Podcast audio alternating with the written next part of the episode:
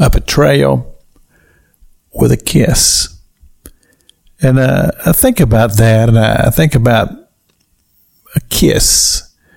And generally, a kiss is associated with something that's uh, personal, um, indicating love or affection, or somebody that you are uh, committed to.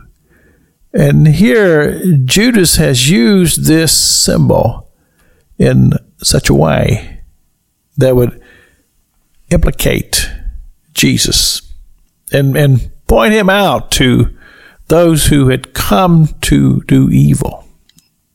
And uh, it brings me back to to my thoughts of humanity and how that uh, we're capable of things that sometimes it's just hard to imagine that people would do the things that they do. But there's evil.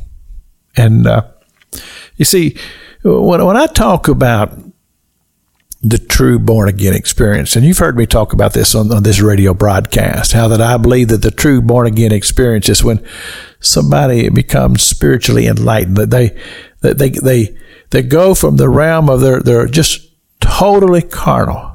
They just, they just live in a carnal world to where it's revealed to them that there is a spiritual world and their eyes become open to that.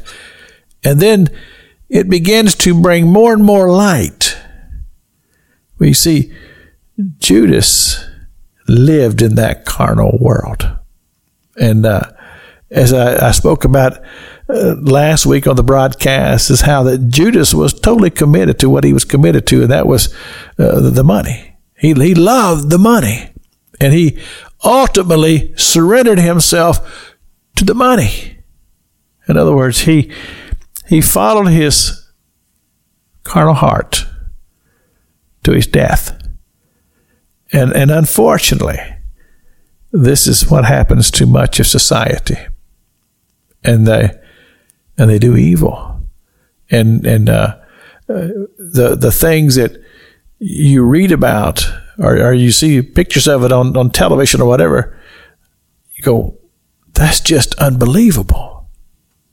But yet, we see it here demonstrated to us. There in that garden where Judas, of all things, betrayed the Lord with a kiss.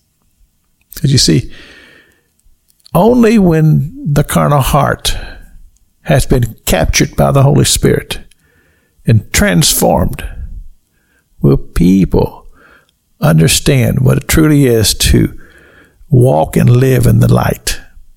And the scripture talks to us about walking in the Spirit. That truly is a person who has experienced the Holy Spirit and now has that transformation happening in their heart and their soul. And it will allow us to overpower evil. Otherwise, evil will reign.